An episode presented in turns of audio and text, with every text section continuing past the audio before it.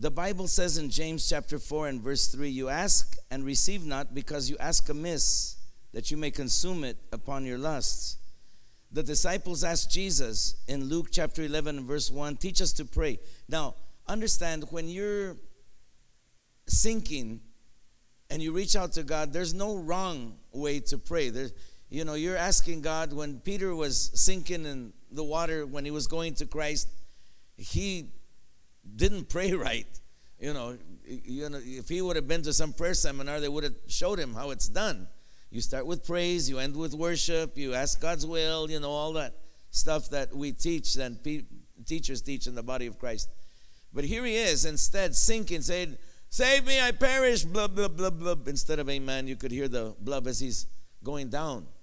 And Jesus did not say, Pray to the hand. That's not how it's done. I'm ignoring you, you're praying all wrong. He pulled him out and then he rebuked him. He said, You little faith, why did you doubt? So God will always pull you out. But when you're not sinking, there's a way to pray that will not only rescue you because you don't need rescuing, so you've been rescued, but it will take you into a real change and a miracle in your life. I'm going to teach you how to pray a prophetic prayer. Prophecy is not a prediction of the future, even though it has an element of that. Prophecy is a revelation of God's will. It reveals God's will, past, present, or future. So, uh, I want to show you by, by a prayer in the Old Testament that shook a nation, brought rain during a time of drought, and I live in the part of California that was the worst, if any, hit by the drought because we're such an area of agriculture. And it was nice to see some of the reporters in our area look in the camera and say, Well, the drought is over. This rain hasn't, there goes my house. You know, it was nice to see, well, that's over. But in 1 Kings chapter 18 and verse 41, uh, I'm going to read the uh, end of a drought because I'm believing for a spiritual end to a drought in your life. Whatever need you have, there's abundance of blessings coming to your life. Miracles are coming to your life. First Kings chapter 18 verse 41. Let's find that please if we would. And Elisha said, Elijah said to Ahab, "Get thee up, eat and drink, for there is a sound of abundance of rain." So Ahab went up to eat and to drink, and Elijah came up to the top of Carmel, and he cast himself down upon the earth, put his face between his knees, and said to his servant, "Go up now." Look toward the sea. In other words, take a look, see if you see any anything up in the sky, a cloud or something. And he went up and looked and said, There is nothing. And he said, Go again seven times. And it came to pass at the seventh time that he said, Behold, there ariseth a little cloud out of the sea, like a man's hand. And he said, Go up and say to Ahab the king, Prepare your chariot Get thee down that the rain stop thee not, because it's going to pour. And it came to pass in the meanwhile that the heaven was black with clouds and wind, and there was a great rain, and Ahab rode and went to Jezreel. Now, I want you to learn to pray a prophetic prayer. This prayer that this man of God prayed made something so great happen that the drought ended, it began to pour rain. Hope was restored to an area that was devastated with need. But here are the elements of that prayer. Listen carefully because if you put these ingredients in your prayer, the same thing can happen. First of all, a prophetic prayer has proclamation. Proclamation. He proclaimed, I hear the sound of rain. You don't hear the sound of rain till it's raining. And there wasn't a cloud in the sky when he said, I hear the sound of rain. What was he doing? He was proclaiming. You need before prayer to start proclaiming some things that are so out there, so impossible, so crazy that the people will say, How can you be hearing rain if there isn't even a cloud in the sky? Because he could hear it in the spirit we need to tune our spiritual ear to hear the voice of God. It's too easy and it's a cop out when believers say, God doesn't talk to me. It's easier to say, God doesn't talk to me than to say, I'm not listening to him. John 10 27, Jesus said, My sheep hear my voice.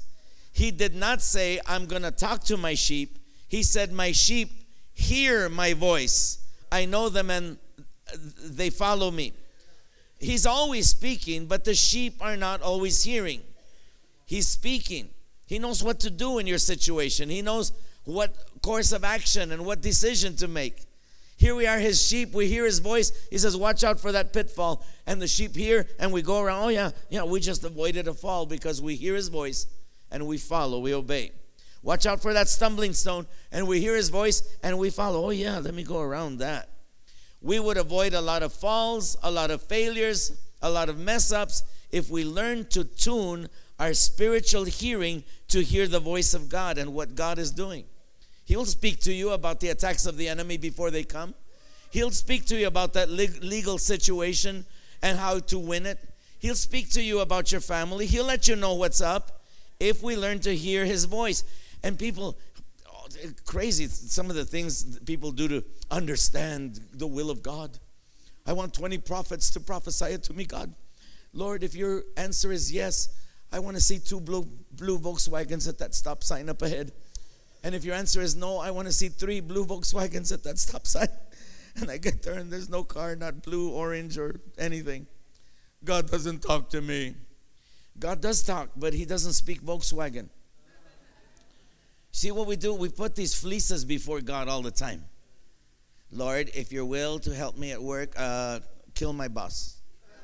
I ask it in the name of Jesus. Friday after he signs a check yeah, we put these crazy fleeces before God, and then we say stuff like, Well, I do that because I want God to speak to me in a way I can understand. You got it backwards. God wants you to learn to understand Him the way He speaks.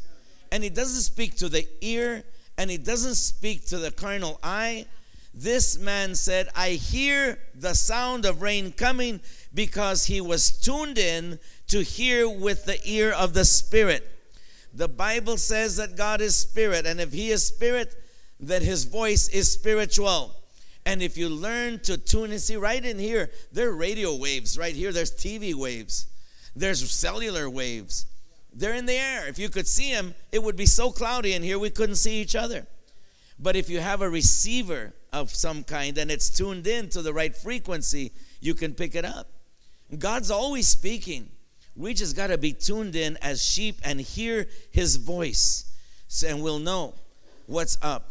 We need to proclaim by faith, start hearing with these ears, and say, Rain is coming, a miracle is coming. He said, King, you go and eat and drink, go to your palace and relax because I hear rain coming. You know, we got to do that. That's why I'm so excited you guys continually talk about how much you love your city. You can't win somebody that you don't love. Some people, I can't win that type of people like just because you hate them. That's why. And God's not angry at even your enemies. God's not mad at them. Even the one that owes you money, God loves him. Believe it or not, He's not upset with him. Yeah. And so, uh, uh, because you gotta give people hope. I've been in the ministry now 50 years, and when I was young, I was raised in a church that if you didn't know if you were going to hell or not, after you heard the pastor preach, you were sure you were going to go to hell. It was condemning, hit you on the head with a Bible, let you know what's wrong with your life, as if none of us already do. And and people need hope. He said, King, relax. God's got your back. He's got this under control. You go eat, drink, relax, because I hear rain coming. The drought is about to end. The violence is about to stop. The gangs are about to get saved. The drug addicts going to stop dealing. He's to start handing out Bibles. Yeah. You give people hope. That's what the message of the good news is the gospel. And that's what he did with the king. That's what we need to do. We need to tell people that are under financial ruin because, look, there's a difference between truth and reality. The reality may be that you're broke, but the truth is that God supplies all your need according to his riches and glory. The reality may be that your body is sick, but the truth is that he is the God that healeth thee, and by his stripes you're healed. You may be in the middle of a battle, but the truth is that He's promised to always give you the victory and triumph. You may be broke, but you're broken, but you're going to be restored. You may be without any purpose in your life. God has direction for you. You may be depressed, but God has promised joy, full of joy. Somebody say amen. Abundance of joy. My kids are a mess. That may be the reality, but the truth of God says that your family is going to be saved and they're all going to serve the Lord. You may be in a drought, but abundance of rain is coming. Get people, give them hope, preach to them, let them know that God is not nervous about the way the economy is going. That God's not nervous and doesn't know what to do about the violence. Tell them, I hear the answer I see the answer. I hear it and see it. It's coming. We're hearing it in the spirit.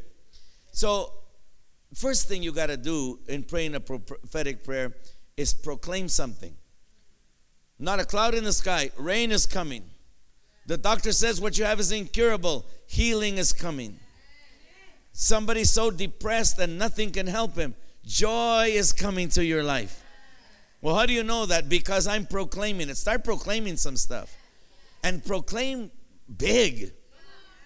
Yeah, I mean, somebody said, Pastor, I just want God to give me a, a little business of my own. A little business of my own. Why not a big business? Oh, no, I don't think you can do that. I'm I'm not ready for that. You don't have the big one or the small one. It doesn't cost any more faith to believe for something big. Remember what I talked about last night? the disciples are upset because their nets weren't full. Jesus didn't want to fill their nets. He wanted to fill their boats until they were sinking. We're asking too small. We're believing too little. And God won't get involved until it's in the area of the miracle or supernatural. Start proclaiming something. My family is going to be saved. That tumor is going to disappear. My bills are going to get paid. There's going to be peace in my home. God's going to restore my family. Proclaim it. That's a prophetic prayer starts with a proclamation. And if you're not proclaiming something, then your prayers are, are throwing you're throwing them up against the ceiling. Proclaim something. What are you believing for? What do you think God can do? That's what he did. Rain is coming, and I hear the and he didn't just say rain was coming. I hear the sound of abundance of rain.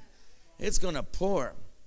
Now, secondly, a prophetic prayer has uh, not only proclamation, but it has sacrifice. He told the king, Go relax, go eat, and go drink. But he didn't do that. It doesn't say he said, Okay, king, let's go, let's eat and drink, let's relax, because the answer is coming. He put the king's heart at ease, but he went to Mount Carmel to pray that his proclamation would come to pass. It's wonderful when God gets a hold of a person, but it's more wonderful when a person knows how to get a hold of God. He said, You go.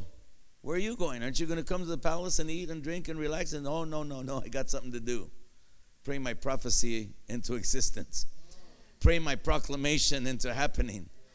Yeah, he sacrificed. Listen, he told the king to relax, but he knew his job was to intercede. I'm going to send this out right now if you have a calling to be an intercessor, you may as well forget about a normal life. And the Lord showed me early in January that there are many intercessors that have abandoned the prayer closet because they're under attack physically. All they can think of is, I gotta get well, I gotta get well.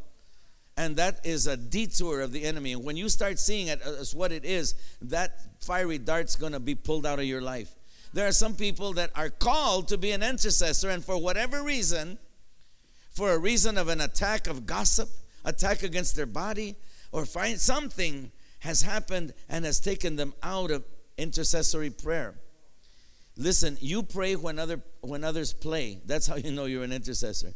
You intercede when others waste time. You fast when others feast. It's your calling. And I'm sorry, there's no way around it. If you have a calling to be an intercessor, you are going to have burdens on you someday, some days that are only going to be lifted when you get down on your knees, close the door to your prayer closet, and intercede alone with God. And the Bible says that the Father that sees in secret will reward you openly. Yeah. He said, uh, You go there, I'm going to go and pray. He was confident in his ability to pray his prophecy into reality. So he said, Go and relax.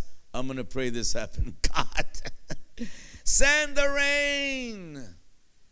We need intercessors. And the intercessors that have a calling, you need to be interceding. God, forgive us when we've been politicking instead of interceding. God, forgive us when we've been relying on the flesh. Intercessors, God has not called you as an intercessor to criticize, to uh, administrate, unless that's uh, your job. God has called you to pray, to intercede. And can I say something? If you have a calling of an intercessor, sometimes people don't understand this. God reveals things to prophets, people who have a prophetic gift, and sometimes reveals the same thing to an intercessor, but for two different reasons. To the prophet or prophetic, he reveals it to proclaim it and give direction and give solution. But to the intercessor, God reveals it to them so they can pray, not to try to fix it, not to try to uh, make it happen, not to go and say, This is what God is showing me. But sometimes you got to keep it between you and God. He's revealing it to you so you can pray. If you are an intercessor, get back into your calling of prayer. God's move depends on it. Leadership in the body of Christ depends on it. Government depends on it. God needs you to spend time in intercessory prayer. Now, he went to his special place. Everybody needs a special place for prayer. Where is that at your house? Now, his was in Mount Carmel. I've actually been to the Holy Land a couple of times. I went to Mount Carmel in one of them, and it's not an easy climb. It's not an easy climb. It wasn't, it's not now, it wasn't then. But he knew that once he got up there, head between his knees, he would spend time there.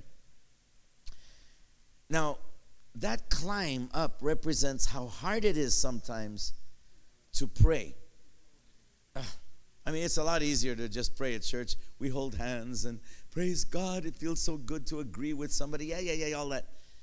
But Jesus said, The Father that sees in secret, said, when you lock yourself up in prayer, talking about intercessory prayer, close the door behind you. If it were today, Jesus would be saying, unplug the phone, put it on silent, unplug the computer, shut off all three or four TV sets, even the smart set. Ignore the door. Take the dog to the backyard and everything away. And the Father that sees in secret will reward you openly. There at Mount Carmel, he knew he would be alone. Get alone with God. The Father sees in secret, it says in Matthew 6 4. He cast himself before the earth, head between his knees.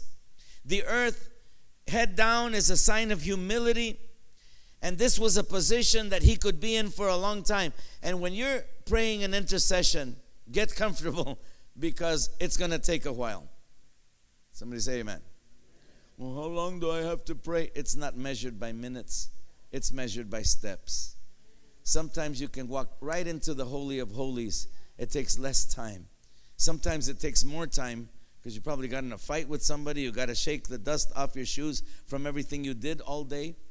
I learned from my mother in the healing ministry, Kathryn Kuhlman. I sat under her ministry for a long time. I learned, and she said, Oh, the service does not begin at 7 o'clock p.m. Oh, no, no, no, don't believe it for a moment.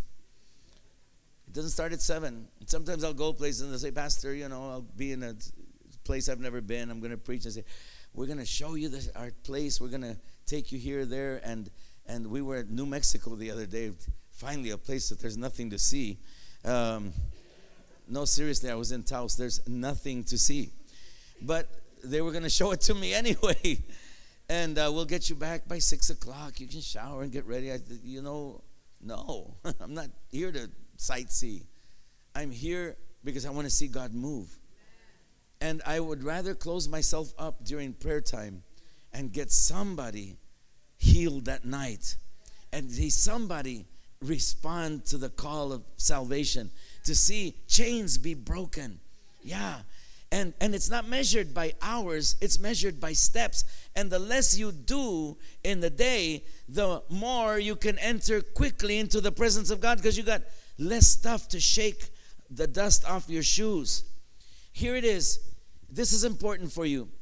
When you lock yourself up and disconnect, you are connecting with God. There's no pretense, there's no masks. God knows you're there. He knows you.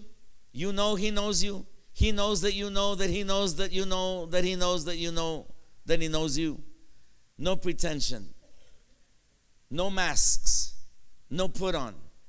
How spiritual we are in front of everybody until the door closes and you're alone with God. God, I'm no good. That's why you're on your knees. That's how we come to God. We don't come to God saying, okay, God, I'm going to give you a chance now. I even hate the bumper sticker that says, give Jesus a chance. Have you seen that one? Give Jesus a chance. Like somebody, okay, God, I'm going to give you a chance, Jesus. And Jesus in heaven says, line up, angels. We can't miss this opportunity. This guy is giving me a chance. If we blow this, he's never going to believe in me. No, that's not going to happen. Lock yourself up and pray. What are you praying for? What kind of rain? What kind of miracle are you believing for? Is it worth locking up? Is it worth closing the door? Is it worth investing time? It doesn't have to be long, but sometimes God just wants an appointment with you. You know, people don't set an appointment with God. You make an appointment with your dentist, you make an appointment with the doctor. My fingernails are going to be done. You need an appointment. You know, sometimes why God, we don't hear God's voice, not that He's not speaking, is we, we don't set up an, appointment, He doesn't know where to find us. Remember when Paul on the road from Damascus, the light knocked him down? I, I hear people all the time preaching that he fell off his horse. The Bible says he was walking. I don't know where he got his horse. But when he landed on the ground, the Bible says that he was blind. And then he was taken. Someone said, I got to look that up. Yeah, look it up. It's, there's, there's no horse involved at all. And, and as, he, as he was taken blind to a house, there's this man named Ananias, not the same one, it's believed, that was Sapphira's husband, who was in prayer one morning like he always did. And God says, Get up, go lay hands on Paul, Saul of Tarsus, who's blind. I know who that is. That guy doesn't like Christians. Go and pray for him. This man was not a healing evangelist, he was not a pastor, even. He was just a man that God knew where he was, how to get a hold of him, how to give him some marching orders, because he knew he's there at a certain time. Go, I know where to get a hold of you. Does God know where to go get a hold of you? Where's your Mount Carmel? Where's your prayer place? He did that. He went up and he prayed, Send rain. Prophetic praying also has perseverance. Now, Jesus taught us about perseverance with that judge right there. That guy, the Bible says, was not a righteous judge. He didn't like righteousness. Imagine that. A judge that doesn't like righteousness? Is that possible? Yeah, that was one of them. And every day, this lady would go and say, Do justice, my enemy's messing with me. But because he didn't care about justice, he kept ignoring her. And Jesus said, He finally said, Man, if I don't do justice to this old lady, she's going to wear me out. The Lord said, If an unrighteous judge did judge righteously because of a woman wouldn't stop or leave him alone, how much more a righteous God? will answer if you don't give up. Be not weary in well doing, the Bible says, because we shall reap in due season. There's that season revelation again. If we faint not, The problem is some people throw in the towel and faint right before their due season. The blessing is coming, and we say, That's it. I already prayed three times. I even wrote, I even wrote to Benny Hinn about this, and nothing happened. Oh God. I prayed three times. Many people give up too soon. Nothing's changing, everything's remaining the same. No, don't you quit either. The Bible says that he prayed and prayed and he sent his servant, Go out and look towards the ocean, see if you see any clouds. And it says it sent him seven times. Came back saying, I, I don't see anything. I don't see anything. Go again, again, again. And he came out, nothing, again. Seven, seven times, seven. Seven has always represented the number of completion, the perfect number, the number of God, the number that He created everything in six days and rested on the seventh because He was finished with His task. There comes a perfect time, and if you hold on to God's perfect time, the miracle is yours. Yeah. Oh, I, I already asked him. You know, our problem is we're a microwave generation. My mother just was on the tail end of that microwave generation before it started. She was an old fashioned lady who said, Don't give me no microwave. Give me one of those wood stoves. I love that stuff. Yo hago tortillas a mano, hechas a mano, pero una estufa de leña. She prided herself on being that. But one Mother's Day, I got her a uh, microwave oven. She used it so much, seriously, she literally burned out the fuse on that thing. She burned out the fuse. She used it so much. Mijo, it doesn't half hour what used to take me two hours. Yeah. And then they got better and faster. And that's our that's us, you know. We want everything quick and fast. Like that. Boom, boom. Chocolate milk. You mix chocolate powder with water.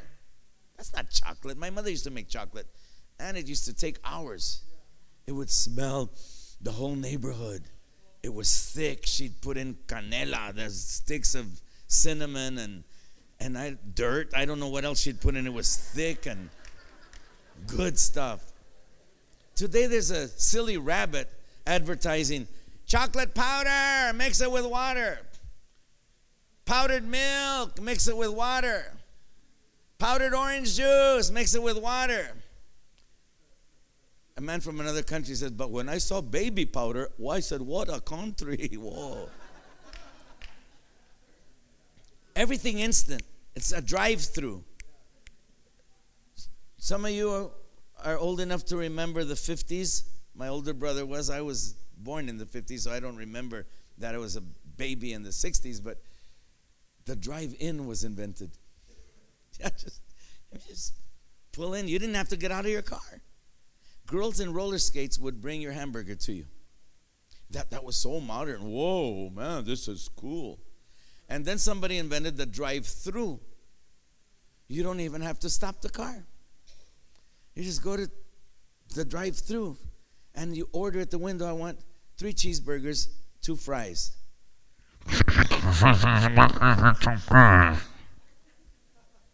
Three cheeseburgers and two fries. I'm sorry, we don't sell rice. Not rice, fries. We don't have rice. Not rice, fries. Pull up to the window. You pay window one, window two, they throw it at you. Two blocks away. They gave me rice. I was thinking the other day, what's next? Drive through, what's next? The flyby? Three blocks away, they catch, they throw the burgers at you. Or maybe it's some digital thing that every car is going to be invent, have put in, and all of a sudden you order it by Bluetooth. And it appears in your car. I don't know what's next. But if it's fast, if it's cheap, we're, we'll buy it. And sometimes we bring that into our Christianity. We say, well, I saw a lady at a jack in the box. God help her. ordered like 16 tacos and all kinds of stuff and got mad because she had to wait four minutes. She was mad. I have been waiting half hour. The little timer said four minutes. Well, that timer is wrong. We're like that. We, we want something instant. And, and you know, God's biggest miracles happen instantly or they happen through a process that ends up in a instant looking miracle. Yeah. It's and we have to say thank you, Lord. Well, how come he doesn't pull me out of it right away? Sometimes God doesn't answer our way or pull us out in our timing because he's got a better plan. Shadrach, Meshach, and Abednego in the fiery furnace. I've heard people preach it wrong. And God pulled them out. No, he didn't. It says the opposite. He left them in and he walked in there with them. So if God doesn't, if sometimes God doesn't pull you out of your fiery furnace instantly because he's got a better plan, he's got something else.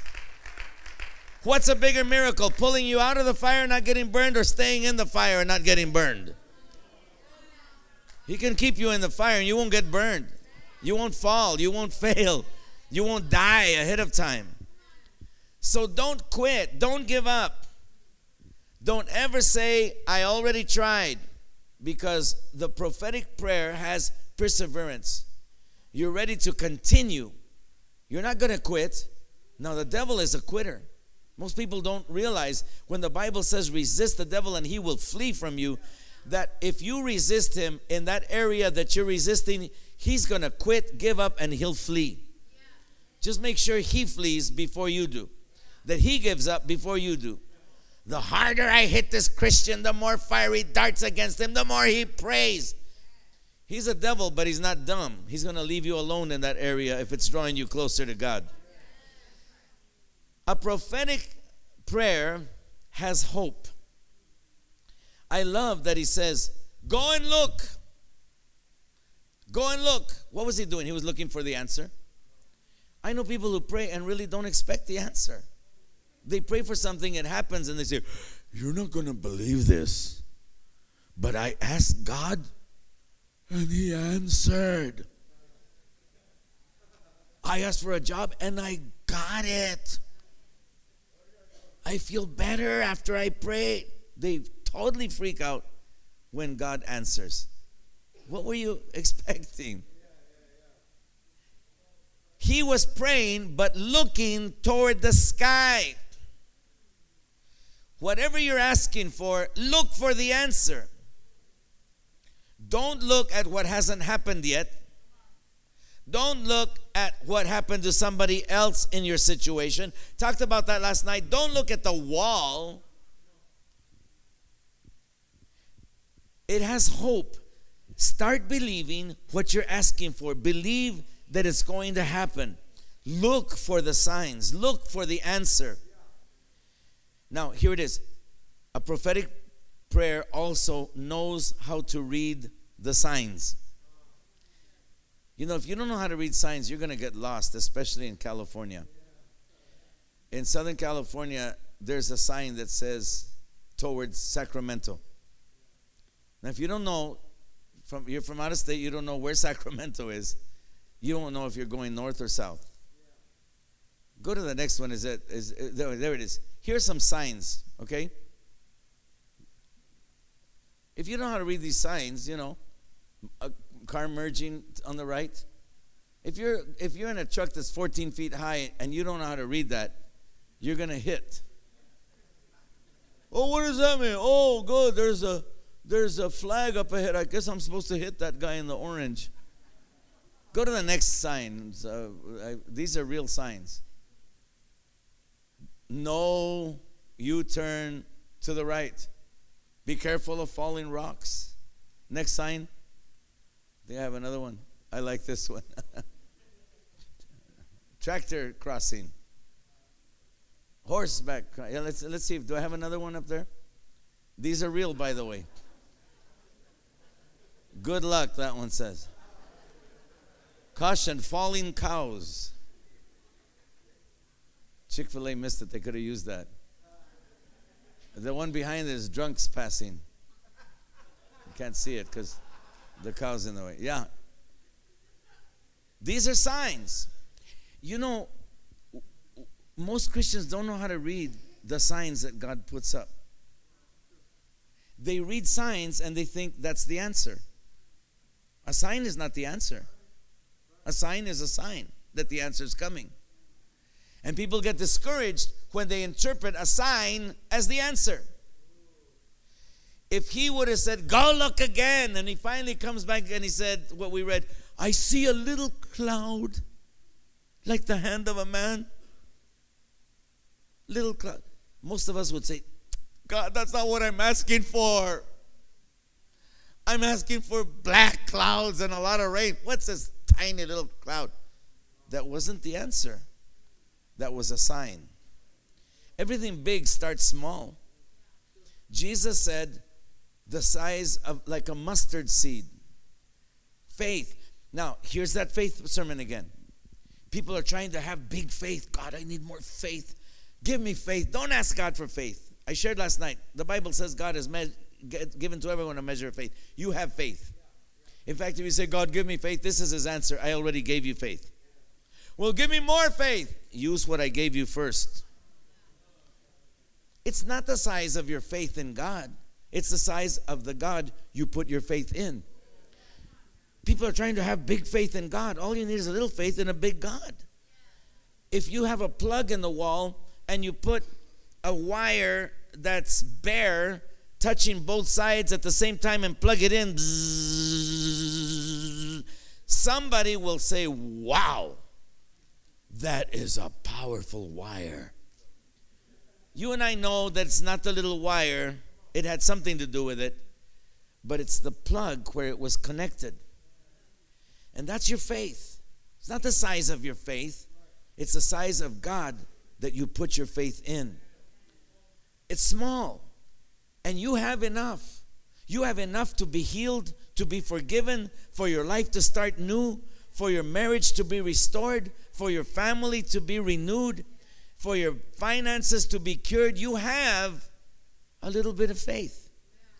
Most people talk about the mustard seed in relevance to its size, but we forget about how powerful a mustard plant is. If you plant roses next to a mustard plant, the roses will smell like mustard. And the reason? Because though it's small, it influences everything around it. That's a mustard seed. That's your faith. Your faith can do awesome things, even if it's small. Recognize it was the hand of God. I see a little cloud, but it was shaped like a hand. That's when he said, That's it. God's hand is in my situation. He didn't say, I'm not asking for that, God. That's not what I'm begging you for. I'm asking for you to save my son. He's not saved yet. He stopped cussing, but at least that, but he's not saved yet. That's not the answer. That's the sign. It's small. God, I'm asking you for miracle in my finances. They gave me a dollar an hour raise. That's not what I'm asking for. That's not the answer.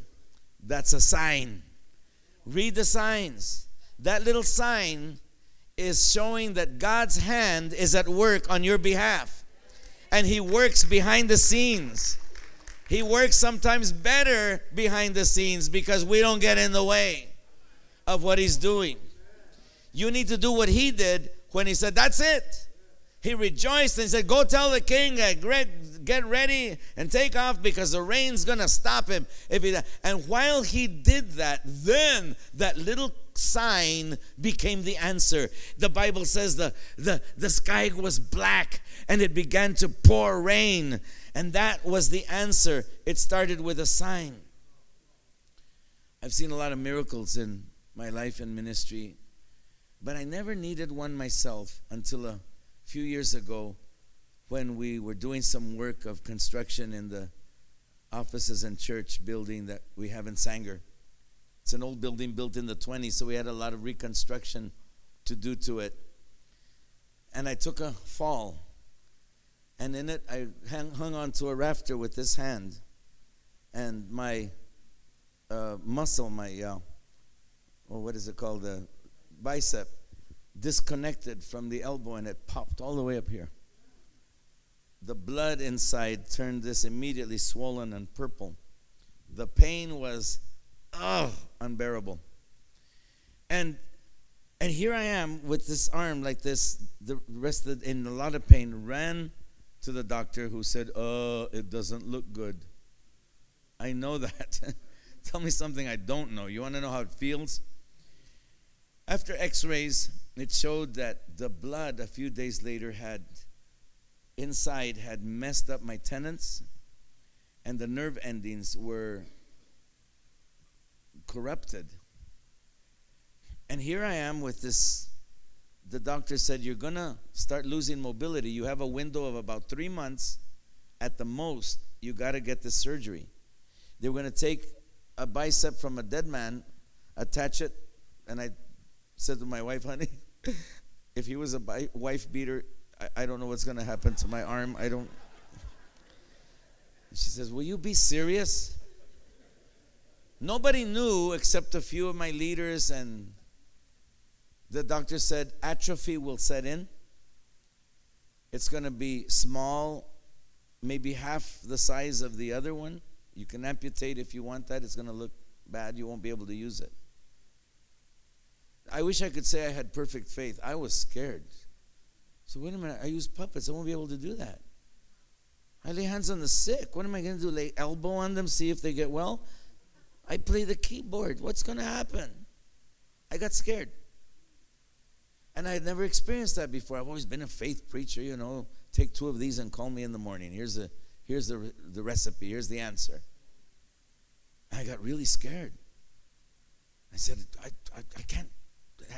And we didn't have the money to have that expensive surgery, so now we got to raise that. And and it was an expensive surgery, and it was I was have to be in a sling for six months, and then uh, for a whole year I couldn't use it, but a sling for six months, and then begins therapy to begin to use it again. I said, man, I've got revivals and preaching and churches and and ministry to do what, and and in that I get a call from Brownsville, Texas, a ministry there that I used to go every year to, and Matamoros across the border and the pastor says, You got to come. We're going to have this and we're going to do this promotion. And I didn't want to tell him, but I booked it. And then a few days later, I called him back. I said, You know, I don't want to tell you why. Just trust me, I can't go.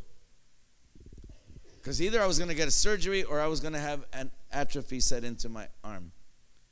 He said, Why? You got it. Oh, he says, Guess who's going to be there the first night with us?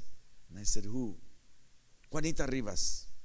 Now I remember Juanita Rivas because Juanita Rivas went across the border into Matamoros some years ago when I was preaching and sat at the very front row, and she had exactly that.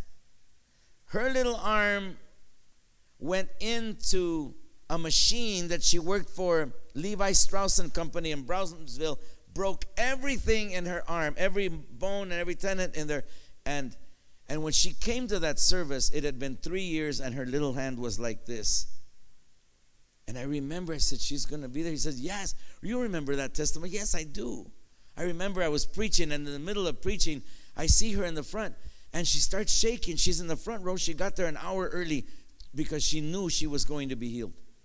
And she started shaking and shaking. And I said, Stand her up, bring her up here. Some of the ushers brought her up there and they took the sling off of her. And, and we all saw as that tiny little hand opened up, looked like somebody put a straw in it and inflated it to the normal size. This was a powerful miracle. She called her doctor immediately the next morning and said it was a uh, it happened on a Thursday uh, on a Thursday night. She called him Friday and he says, "Come and see me Monday." He says, "No, no, you you got to see this today. You're not going to believe what happened." And he said, "Well, I'll come tomorrow." He went. She went to his office Saturday. Walks in. The doctor is freaked. What's up with your hand? Says, "That's what I'm trying to tell you. God healed me." God God healed you? Yes. Says you're you're you're on disability. You can't move that arm. And she starts doing all of this stuff. He's totally blown by it. He and his whole family went to church that night and they all gave their heart to the Lord. Yeah. You know why God does stuff for us? So we'll proclaim it and let others know. The biggest part of her miracle wasn't even that. She went back to Levi Strauss to get her job back after three years of being disabled. They gave her her job back with benefits as if she had never been gone. The doctor who saw her in San Antonio that she went to the specialist who wanted to amputate wrote a letter and said, I don't understand it, but a miracle has happened in this woman's arm. He was a Christian doctor. Praise the Lord for Christian physicians. He said, I've never seen it, but I believe this, and now my eyes have seen it. She got her job back with that letter. And in that company, there were signs everywhere in the common areas that said, no talking religion and no talking politics. And in that place, here comes her boss one day and says, Juanita, just take today and tomorrow off. You're paid, but go department by department telling everybody what God did to your arm. Everybody wants to know. So the pastor's talking to me on the phone and he says, She's going to be the first night to testify, to take that. And, and I'm thinking, this was God because that was what was supposed to happen to me. I said, I'm going to go. And I went. Didn't let anybody know, kept my coat on, and it was, I was already losing mobility in it. And when I'd preach and minister to people, nobody knew I was ministering to people. And when I'd get back to the hotel, the pain was unbearable. The, it looked like it was dying. And then I came back, got into a minister's meeting, not a prayer meeting, it was a boring business meeting. And as I got into that business meeting in the city of Lodi, a, a pastor who was there said, It's good to see Roy de la Garza here, brother. You don't know me. But in 1492 or one of these years, he says, a long time ago, he's 80 something, he said, you prayed for me in San Francisco. I remembered, oh yeah, I had a crusade in the Victory Hour in San Francisco back then. In fact, it was your dad that took me to uh, that time. Uh, um, what's his name? Uh, Gilbert Alcala was the pastor there. Yeah. And he said, I was there and God healed me. And he starts giving his testimony in the business meeting. And when he's sharing what God did for him, all of a sudden I feel this heat in my hand. Someone I prayed for last night said, I feel warmth all over my body. That's the anointing of the Holy Spirit. And I felt this heat like burning all over here. I kept quiet. This was the business meeting. I didn't want to say, Glory! But, no, I, but I was being healed. Isn't it nice God says, let me see, a business meeting? No, I can't heal. And healed, you know. Jesus healed on Saturday and freaked out the religious people. And they criticized him and they couldn't heal on Tuesday. So this is burning up and we get back home and I told my wife, Annie, honey, I don't know what happened, but since that man gave that testimony, my arm is on fire. She says, What's what's happening? I said, I don't know. Either God is healing me or atrophy starting to set in already. I don't know. I wish I could say I had perfect faith. But the pain left. Two days later, as they put me in that MRI tube, which is usually worse than the disease, they stick me in there, pull me out. The following day, the doctor calls and says, uh, Get in here right away. I thought maybe he wants to do the surgery now. Even though I had no pain, I had mobility. And he says, I don't know what happened. But atrophy is not going to hit your arm. All of your tendons, your nerves, your muscles are intact. The infection that was growing in there is gone. I said, wait a minute, what are you saying? He says, well, the muscle's still disconnected. And by the way, let me show it to you. I'll show it to you. The difference. This is a normal bicep.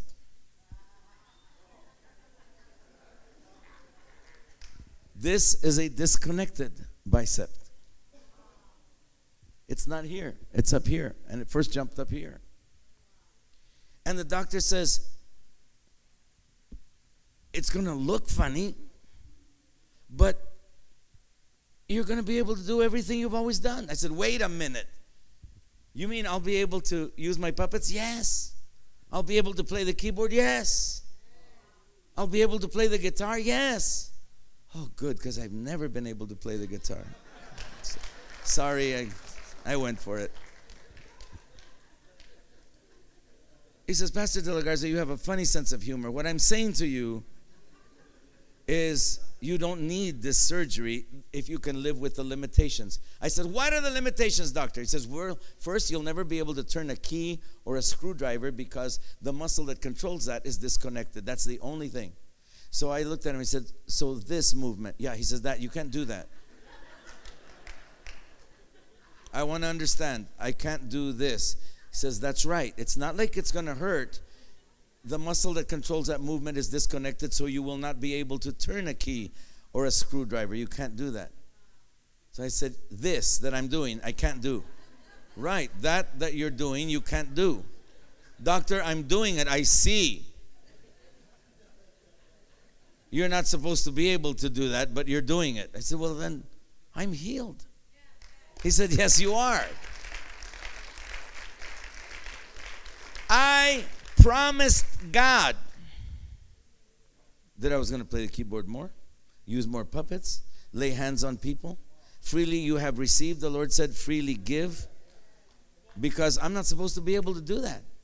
I'm not supposed to be able to lose, eh, lift my hand. I have no restrictions. I have no pain. I can do things that say that they told me. I first thing I did was I bought something at a, at IKEA and put it together. When I did that, I knew I was healed. And man, did I ever feel smart. That miracle did something to my life that all the faith preaching has never done. It let me know that his healing touch is real. It's not a theory, it's not a doctrine, it's not something to just believe or makes for a pretty Christian conversation. His healing touch is real. And I had seen it in others, but when I experienced this, I said, God, now what I received, I want to give. I lay this right hand on people and I remember I'm not supposed to be able to do that.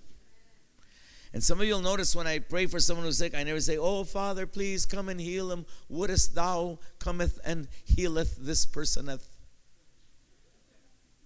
I know God would say, Whateth are you talking abouteth?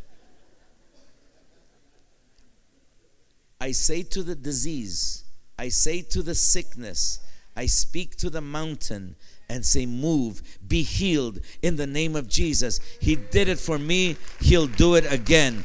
Be healed by the stripes on Jesus' back. Be healed. We're going to pray some prophetic prayers. Some of you need to pray a prophetic prayer over your family. It starts with a declaration. What are you declaring? Declare something. Declare something crazy, something impossible, something that will make the devil tremble. Oh no, that's not gonna. Yes, it is, devil. I'm gonna make some declarations, and I'm not gonna give up. I'm gonna believe that they're happening. Stand to your feet right now. I need to stop. I feel a gift of faith rising up in this place. Some people are ready to make some amazing proclamations right now. It's going to start with this, with the proclamation. What the enemy doesn't want you to do is trust God. You're going to trust Him. He's going to do something amazing in your life. Praise the Lord. There's someone that's about to lose their family before the court system. And the Lord is not only going to vindicate you, but even the mistakes you did make are part of the past, not part of the future. God's not holding it against you. Instead, He's created in you a new heart. And you're going to win that battle. And you're going to lose yourself in God's presence. You're going to be saturated with His favor. But you're going to win in Jesus' name. There's someone else that suffers such anxiety and bouts of depression. And you love God. But this anxiety and depression, these fiery darts that the Bible calls them, fiery darts, they're going to be pulled out today. I am declaring that your body is healed in the name of Jesus. In fact, I want those who have pain in their body somewhere right now. I want to pray for you first. First, I commend you for being in church and not letting pain keep you away. If you're in pain, wherever it is legs, back, neck, shoulders, arms